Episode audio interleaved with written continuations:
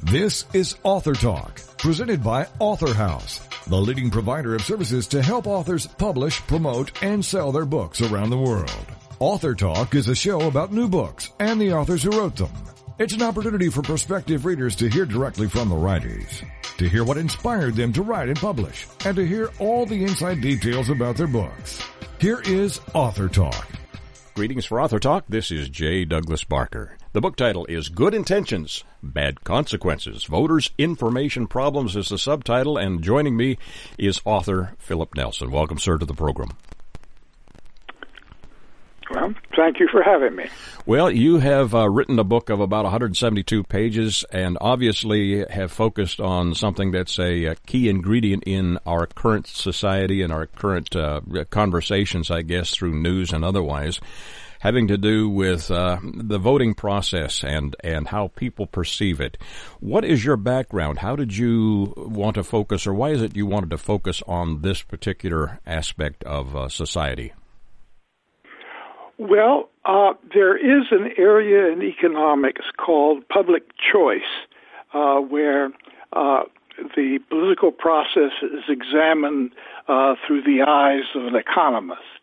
And uh, my mentor, a uh, Nobel laureate, uh, George Stigler, uh got involved in these kinds of questions.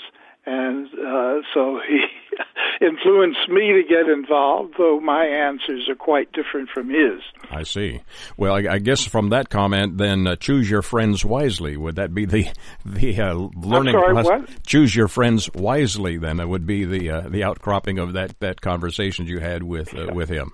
Okay. Yes. Yes. Yes. He was very very helpful. Well, this, uh, you know, you have uh, many uh, obvious things, at least to me as an observer, and I, I know that the voting population in general is very ill informed.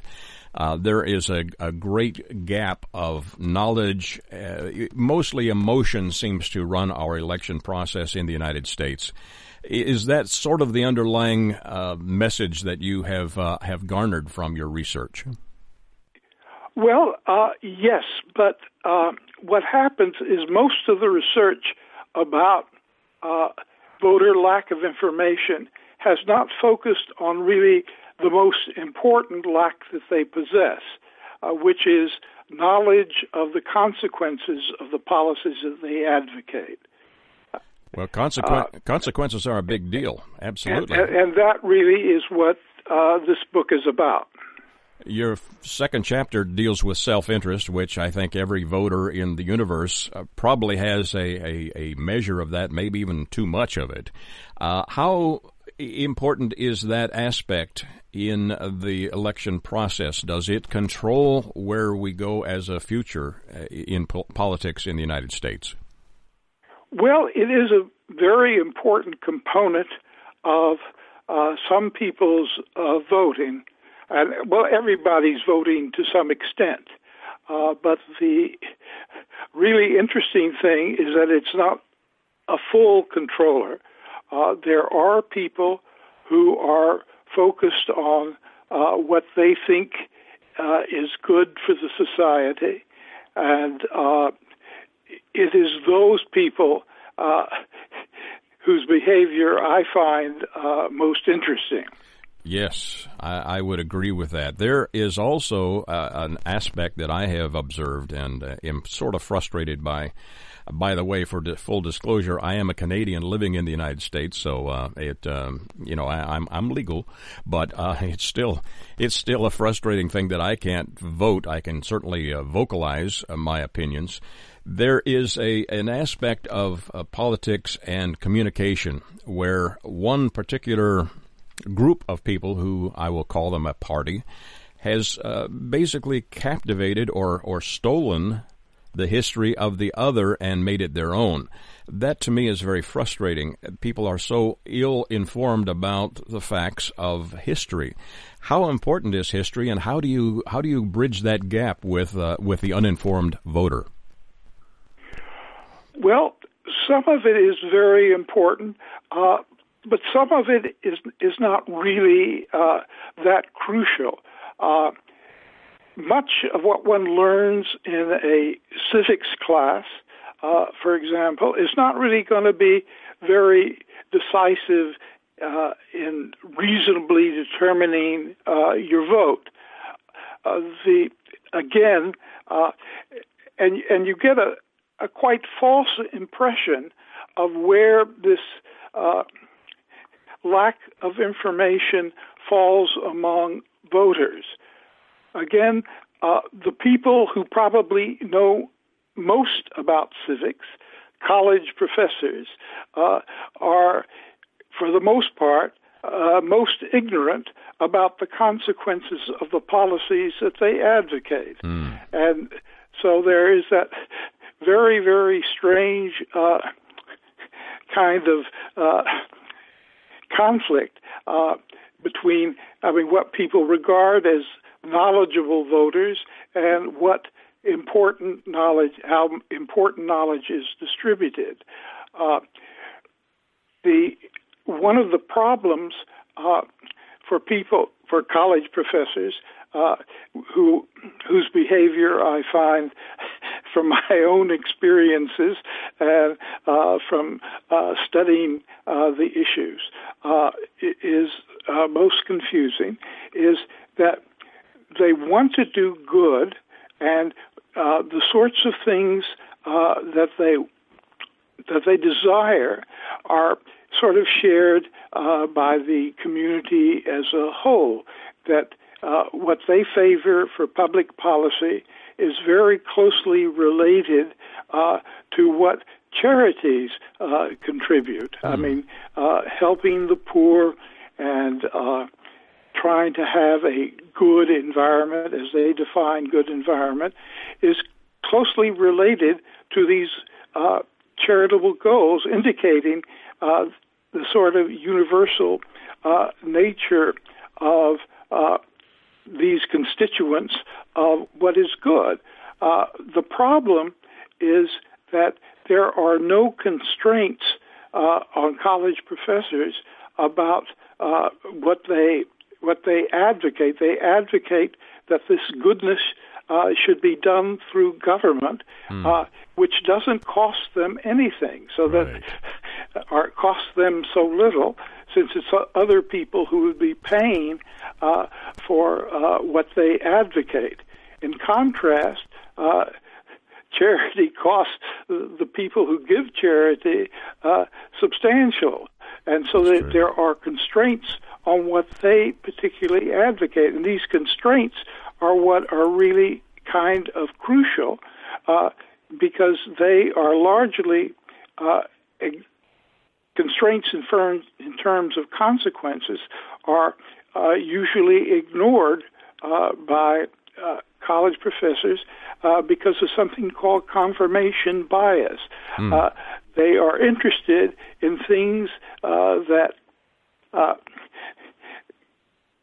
come out the same side as their policy goals and want to ignore everything which would question uh, those goals. Mm. So, very important side effects of all the kinds of policies that they advocate uh, are, say, the costs uh, of doing the things that they want. Uh, and uh, these costs can be uh, substantial, and they're ignoring those costs produces them advocating so, sort of more of the policy. There are no constraints on how much policy uh, they want uh, in in those regards, and uh, that's I think uh, the kind of serious uh, information problem uh, that confronts our society. Yes, there, there are there are several people who have been elected to office and who have run for office in the United States that uh, have a particular viewpoint that, you know, on the surface looks, wow, wouldn't that be great? It's a utopian world where no one pays for anything. Uh, the funds are created out of thin air, and um, the consequences of actions are are ignored. You have addressed that in your book. Who did you think uh, will benefit the most? Who's going to be gravitating towards your message? Do you think? Well, uh, my message is largely a conservative message. Uh, now, the things that there are problems uh, with the system uh, prior to any kind of government intervention, and some things have to be done about them, and they are things that people generally uh, want. The question is how much of it you want. Uh, now, again, the fact that charity has these very serious constraints in terms of how much people are going to give, that it costs them something, uh, means in the large part uh, that the charity the charity is a good idea.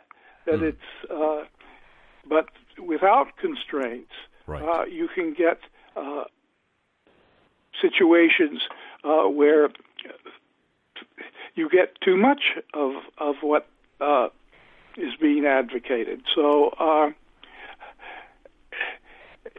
I don't know whether this answers your question I, I, think it does. And now, one thing I notice, you live in the state of New York, if, if I am understanding where you are living. That particular state is um, is rich with uh, taxes and, and other benefits to those who live there. Is that something that has impacted you or you're seeing is impacting the uh, folks around you? Well, conveniently, uh, I was a government employee, and enormous numbers of benefits go to uh, government employee retirees in New York State. So I haven't felt uh, the full impact of uh, the high rate of taxation hmm. uh, in New York State. But uh, it, I'm sort of not writing this book uh, in terms of my own self-interest, though I'm writing it because it was fun, and in that sense, it is my self-interest. Uh, but uh, I am engaged in the same kind of activity that most professors are engaged in. Mm. That is, trying to figure out what would be good policy from the point of view of the community as a whole. Right. Uh, well, so well, beautifully put. You you have uh, again in 176 or so pages. How long did it take you, Philip, to to write this book and get it ready for print? Well, it took an enormous time. Uh, I did start. I have published uh, another book roughly on the same topic, and I've been. I wasn't really quite satisfied uh, with uh, much that I did in that book, and so this was an attempt to improve it. But it uh, it took about ten years, I guess, wow. uh, to to write and mainly rewrite it. Uh, thank goodness for word processors compared to typing. I would have had to uh, have about fifty uh, revisions My goodness. Uh, in the process. Well, the writing process is complex in, in its uh, simplified form, and you've uh, tackled a very complex subject. Is this a book that um, is going to be difficult to read, or do you think just about anyone no, that no, has an open mind? Well, yes and no. I mean, it's not dominantly anecdotal, uh, which is the sort of easiest form uh, in terms of reading a thing. I I focus on certain kinds of propositions, uh, say about college teachers' behavior, and I present evidence uh, associated with the propositions uh, that I uh, come up with. But it is not uh, mathematical. There's a little math in the book, but they're in a it's in appendices.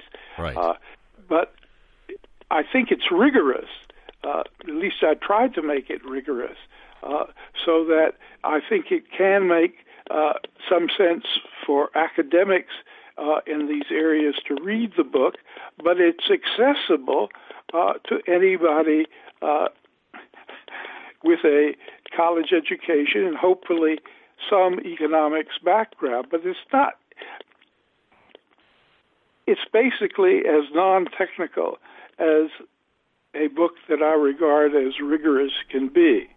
So it is available, uh, uh, it's accessible uh, to anybody who is seriously interested in these questions.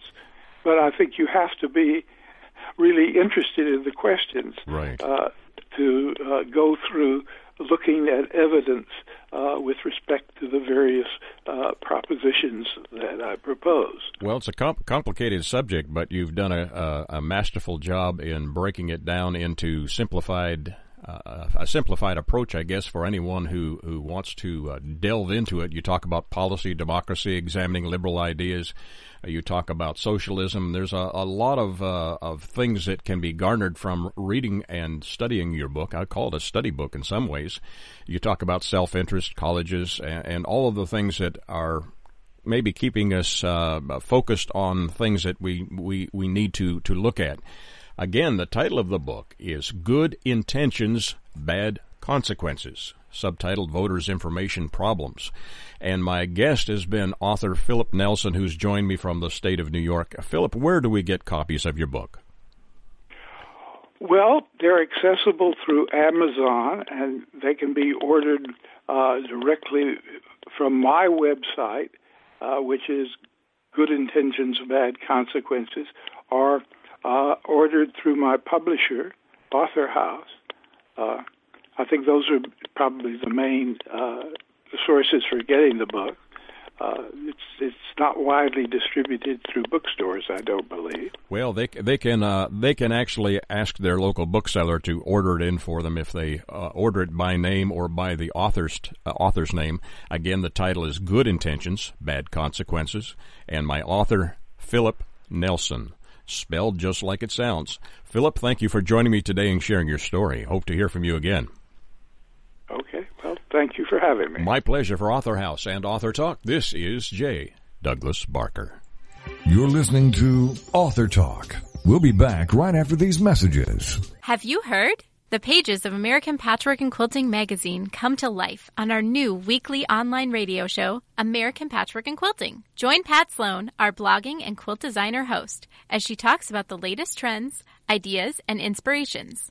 Her guests include quilt pattern designers, authors, quilt shop owners, and our editors, all quilters, just like you. Call in with your questions. Get quilting tips from industry experts. Learn about free patterns. Hear behind the scenes stories from our magazines, American Patchwork and Quilting, Quilt Sampler, and Quilts and More. Get the scoop on free stuff and find out more about the best independent quilt shops in North America. To listen to a live show, tune in Monday at 4 p.m. Eastern. Just log on to allpeoplequilt.com slash radio. To hear past shows, go to iTunes and search for American Patchwork and Quilting Radio. We hope you'll join us because we know that quilting changes everything. Welcome back to Author Talk, brought to you by Author House, helping authors publish, promote, and sell their books around the world. Greetings for Author Talk. This is J. Douglas Barker. The book title is Poems, Short Stories, and Things Remembered by author Gloria G. Blakeney. Thank you for joining me today, Gloria. Thank you. Glad to be here. Well, it's uh, interesting from my side of the the microphone to to get to to meet authors and find out a little of their history. You were born in Georgia, but uh, this uh, this project became something that was uh, dear to you, of course. And and what motivated you? What what inspired you to to put this into print? A very dear friend of mine who was a retired school teacher. She taught special children and she was also one of my Sunday school teachers. And she was one of these people that had so many health issues, but she was kind of like the uh, bunny rabbit that kept on going. Oh, yes. Just kept on going. But anyway, uh, when I started writing poetry, which was sort of to me sort of an accident because I had never thought about, dreamed about, writing poetry, but uh, I had retired from Kmart in '97, and uh, later on, my husband and I were watching TV, and a lot of people just sit around and doodle, mm. draw, write. Well, I started writing down things about angels. And when I got through and separated everything, I had three poems about angels. Hmm. And it just sort of seemed to start flowing. And uh, so I wrote several. I have a, a granddaughter at the time was small, and she always wanted a. She always wanted a pony. Right. And uh, so I wrote her a little poem about a pony, and I thought it was my pony, Tony Pony. Uh-huh. Anyway, uh, and uh, I told her, I said, "There's your pony." Wow. Did, now, do you write these poems or, or stories or, or creative thoughts during commercials when you're watching television, or do you have you actually decided maybe I should set aside a time and, and concentrate on creative things? Uh, no, I write down. I write what I feel led to write. I write when I feel led to write. Right. And, a lot of it was done during the night. Hmm. Well, I have trouble sleeping at night. Maybe I need to get a pencil and, and piece of paper nearby just in case something hits me that uh, that will inspire somebody. Uh, you have shared have, have shared this with, obviously with family members and and uh, other close friends. What has been their their reaction to it? It must have been positive in order for you to write this book. Uh, yes, I shared a lot of it with the ladies in my Sunday school class and some of my friends and they all said, you know, you really need to get all this material together and put it in a book. And I said, okay, what am I supposed to do with it then? They said, well, you know, there's lots of different avenues to go. But I took the quick route because my mother was in the nursing home. She was not in good health, and the doctors had told her she had six months to live. So I did the crash course mm-hmm. and got it self published. And I managed to get the first copy in February, and I gave her a copy. So she got to see it before she passed away in April. Wow. V- very uh, encouraging for, for her to see uh, you're making an impact on your world and your friends. The uh, book itself, how long did it take to to assemble the 108 pages of uh, of material? Uh, well, it, probably a couple of years, and uh, or more. Now, ha- and, have you always been creative? Uh, have you always had a um, I don't know an interesting observational uh, disposition when it came to society and things around you and activities that you were involved in? Not really. Now, when I was growing up, I had a very dear cousin that, when she was just, I guess, three or four years old, decided she wanted to spend the night with us. Mm. And we lived out in the country, so did they. And uh, when it came bedtime, she started crying. Mm. She wanted to go home. Oh boy! So of course, go home. I made up stories, and I must have told that child stories all night long. Now I'm only about six years older than she is. Right. But uh, she, but I said she finally went to sleep. But uh, it just sort of started rolling. I guess the only way I know to tell you, because it was not something that I deliberately planned. And uh, of course, now when my kids were growing up, I told them stories, and uh, my mother told me one time that when I was little that I read to my dolls. Uh. I would have a little book, and whether it be upside down or whatever, but I'd line my dolls up and read to them. Mm. And she said, "I wish I had had a way of writing down the little stories you told you told to your dolls." Mm. I thought, well, you you must have some of these things just don't remember. You must have told some interesting stories, uh, or your cousin or your your your neighbor uh, child, uh, five years old, uh, would have gone to sleep a lot more quickly than what you've described. Uh, you have a creative uh, impulse or a creative personality in some areas that you didn't realize you had.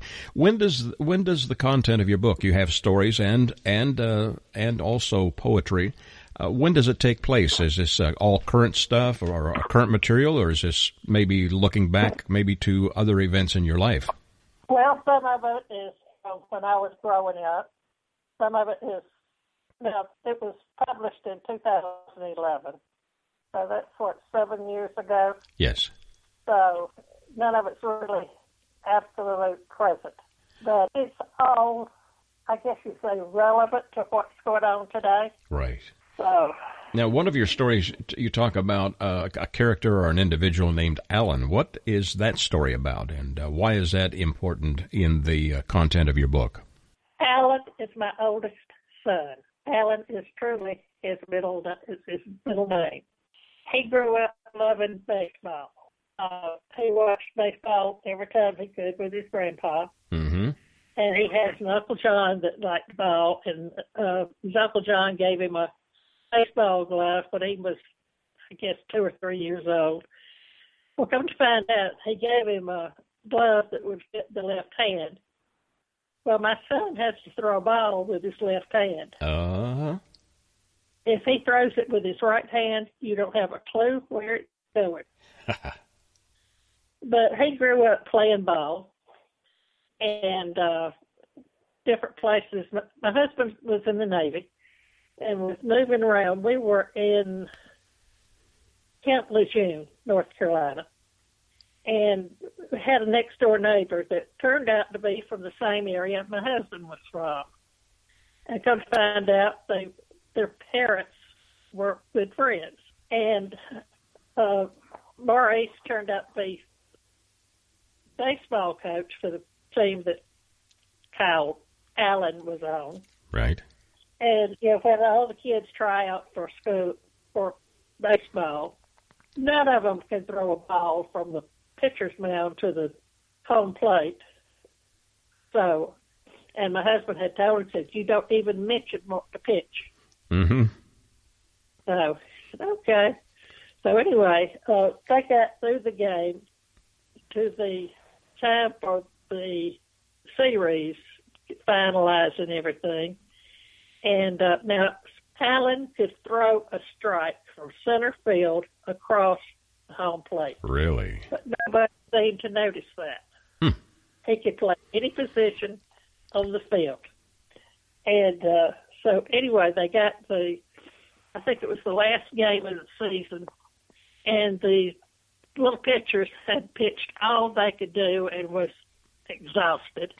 And Maurice was wondering what he could do, and my husband told him, said, "Well, you've got another player that is a very good pitcher." Mm-hmm. And told him, but he said, "But he couldn't pitch first of the year." He said, so Ron told him, said, "Trust me, he's a good pitcher." Mm-hmm. They put him in as pinch hitter on the last inning of the game, and it was three up and three down, and it was like, why didn't somebody tell me this?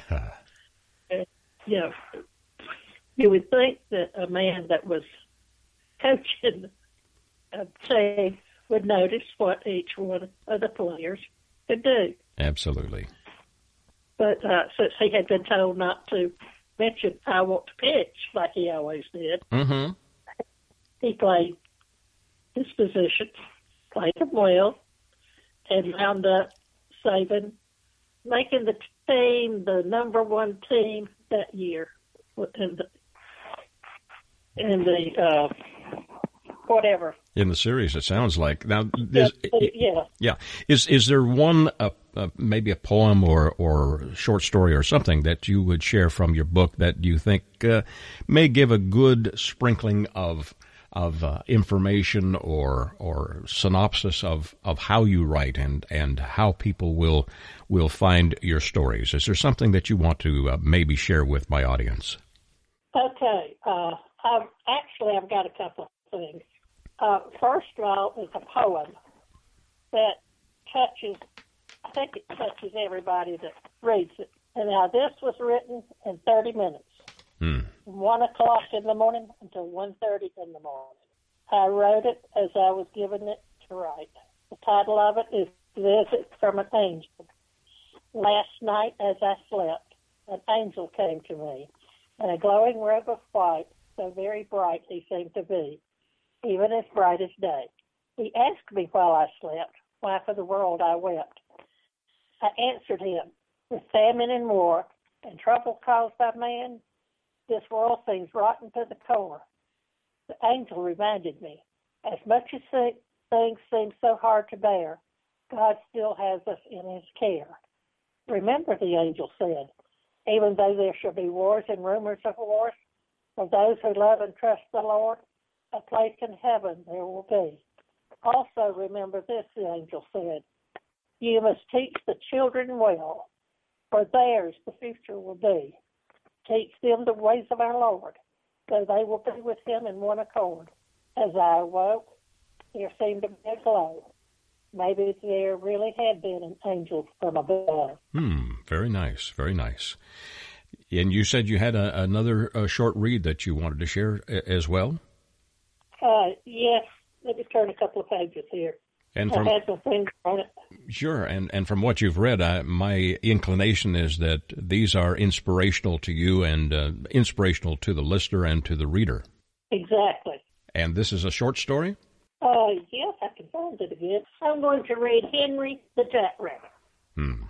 This is one that I had just finished reading, and my oldest son came with his two youngest sons, who were then just uh, uh, about five and three.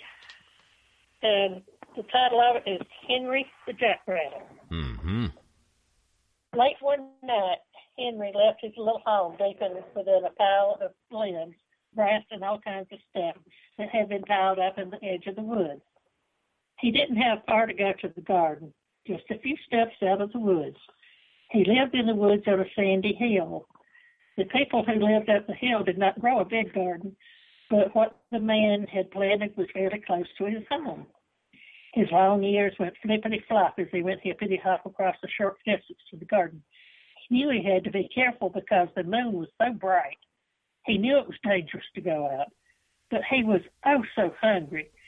He was hoping to find something good to eat quickly. He hopped along until he found some tender greens. He started eating. Suddenly he heard a noise. Oh no, it was a dog. What should he do? Should he run, hide? Oh, what should he do? He dropped the food that he had in his mouth. He held his breath and tried to sit as still as possible. Henry decided to try to hide under a big leaf. As small as he was, maybe that would work. He was so scared that he trembled. He was sure that dog had heard his little heartbeat. He wasn't sure he could outrun the dog, so he stayed where he was. Just as soon as Henry thought he would die from fright, the dog turned and went the other way. Henry hopped as fast as his little legs would carry him. Hippity hop, flippity flop, back to his little home he went. He was safe at home one more time. Glad to be home, Henry settled in for the night. Well, those uh, those that particular story sounds almost like a, a, possible children's book. I don't know if you've thought of that, but uh, with good illustrations, that yeah. might be an interesting story for some a young reader. Yeah. Now, to tell you the rest of the story on that, as soon as I finished reading that story to the boys, they demanded to go down behind the garden and find the hut where Henry lived my they wanted to take that pile apart and find that rabbit. Oh my! Well, that's a, that that's another story, isn't it? Yeah, they still talk about Henry wanting. To, I thought I saw him. Uh, no, Henry's gone. That's incredible. Well, again, a very interesting insight into your style and, and also content of your book, the title of which is Poems, Short Stories, and Things Remembered. My guest author, Gloria G. Blakeney, B L A K E N E Y. Gloria, where do my listeners find your book? How can they get a copy of it? Amazon and Barnes and Noble are the best set, and they can also, uh, if they do a search under your name, I'm sure something will will also show up on the internet.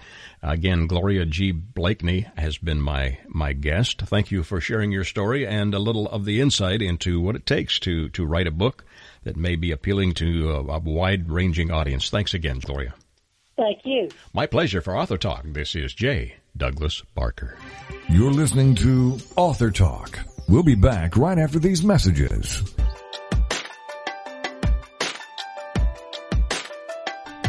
Do you ever wonder if you're the only woman who runs errands in her yoga pants so it will look like she went to the gym? Or how about the only mom who feeds her kids raw cookie dough? Or are you the only one who cooks her family cold cereal for dinner? Do you need more laughter and less loudness? More self-love and less self-loathing? More joy and less judgment? You're not alone. Come to the living room, a place where we get comfy, candid, and confident together. Come seeking sanctuary and leave feeling renewed. We're saving a seat for you. Give yourself some living room today.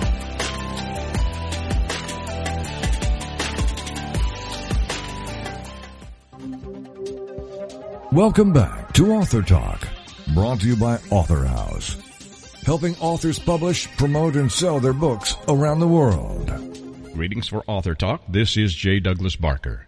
The book title is Call In Well, and joining me from China, uh, on the other side of the world, and it's late at night when I'm talking to him, is author Timothy Orley. Welcome, sir, to the program. Thank you very much. This book, uh, from at least superficial uh, appearances, because of the artwork, looks like it's directed towards a younger audience. Uh, describe your book and, and why it's called Call In Well. Uh, yes, the intended audience is, I would say, primary school, possibly even uh, middle school.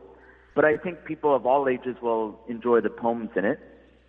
Um, the the title "Call In Well" in the poem um, with the same title is it's supposed to be meant to um, sometimes not take life so seriously, enjoy the simple things in life.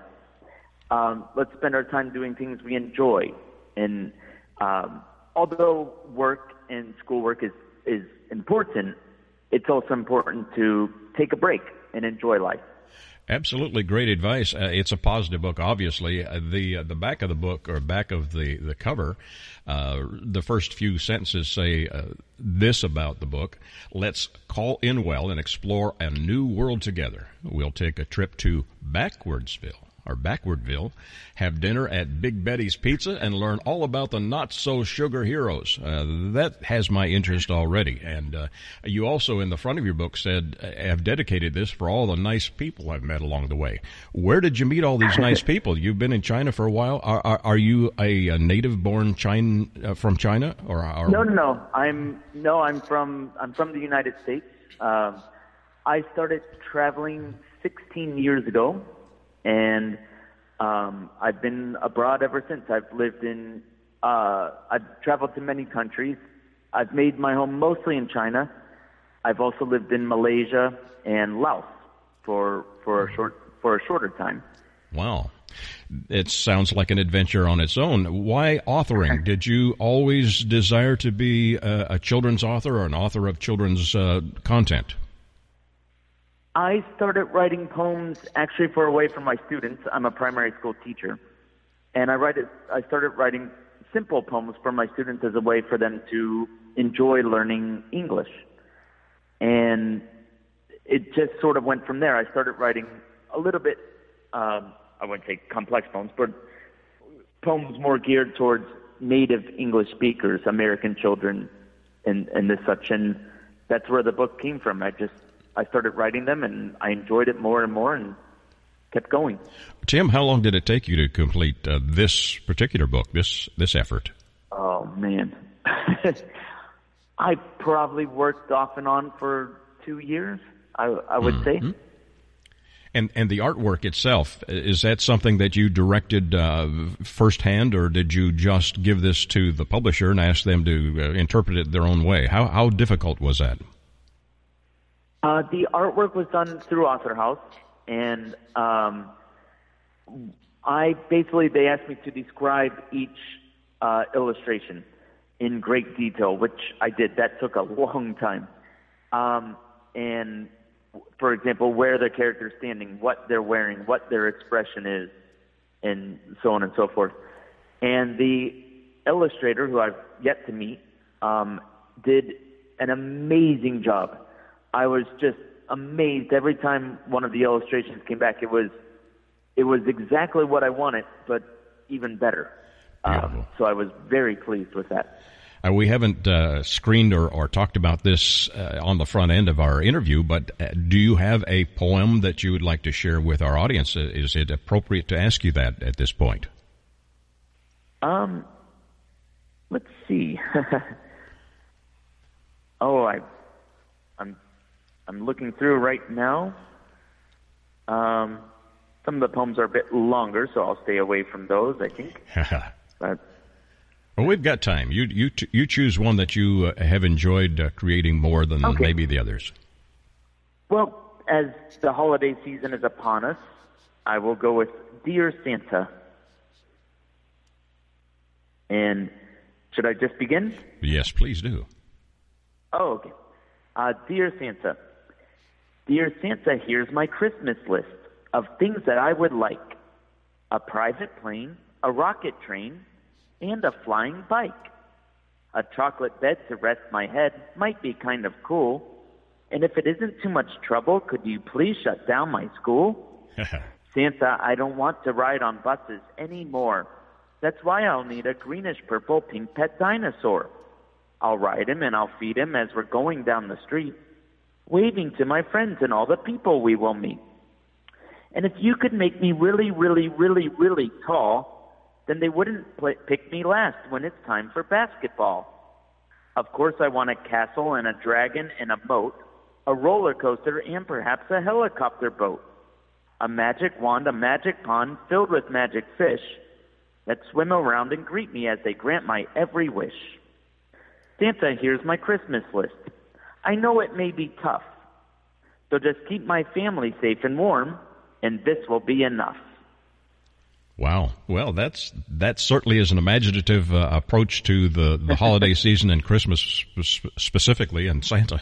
You uh, you obviously enjoy uh, writing poetry in rhyme. That's uh, that's also a refreshing uh, part of my interview because uh, some of my poets um, kind of get wandering off, wander off into prose. Are all of your poems are, are they rhythmic in their style? Yes, yes. And they they're all rhythmic and they all have rhyme. I think it comes from when I was a child and growing up reading uh, Dr. Seuss, reading Shel Silverstein, authors such as this, and um, I just always enjoyed that, and I still do. So, um, yes, all my poems are rhythmic with rhyme. That that gives me the impression that because of your desire to share not only the content of your book and uh, maybe a, a lesson or two as a teacher, that uh, you are still continuing to write. Uh, is there another book in the future? Um, I would love to. I've actually released a book over here in China um, with a Chinese publisher that's also uh, for poems, but it's more for um, helping kids understand English. It's much simpler uh, poems. Um, I would love to do another book such as Call In Well um, for native uh, English speakers. Um, and it's not quite in the works yet, but I would love to get started on it. It sound yeah, it sounds like that's something that you uh, not only enjoy but will be pursuing in the future. The title of the book, "Call in I- Well," call in well. What is that significant? What's the significance of that?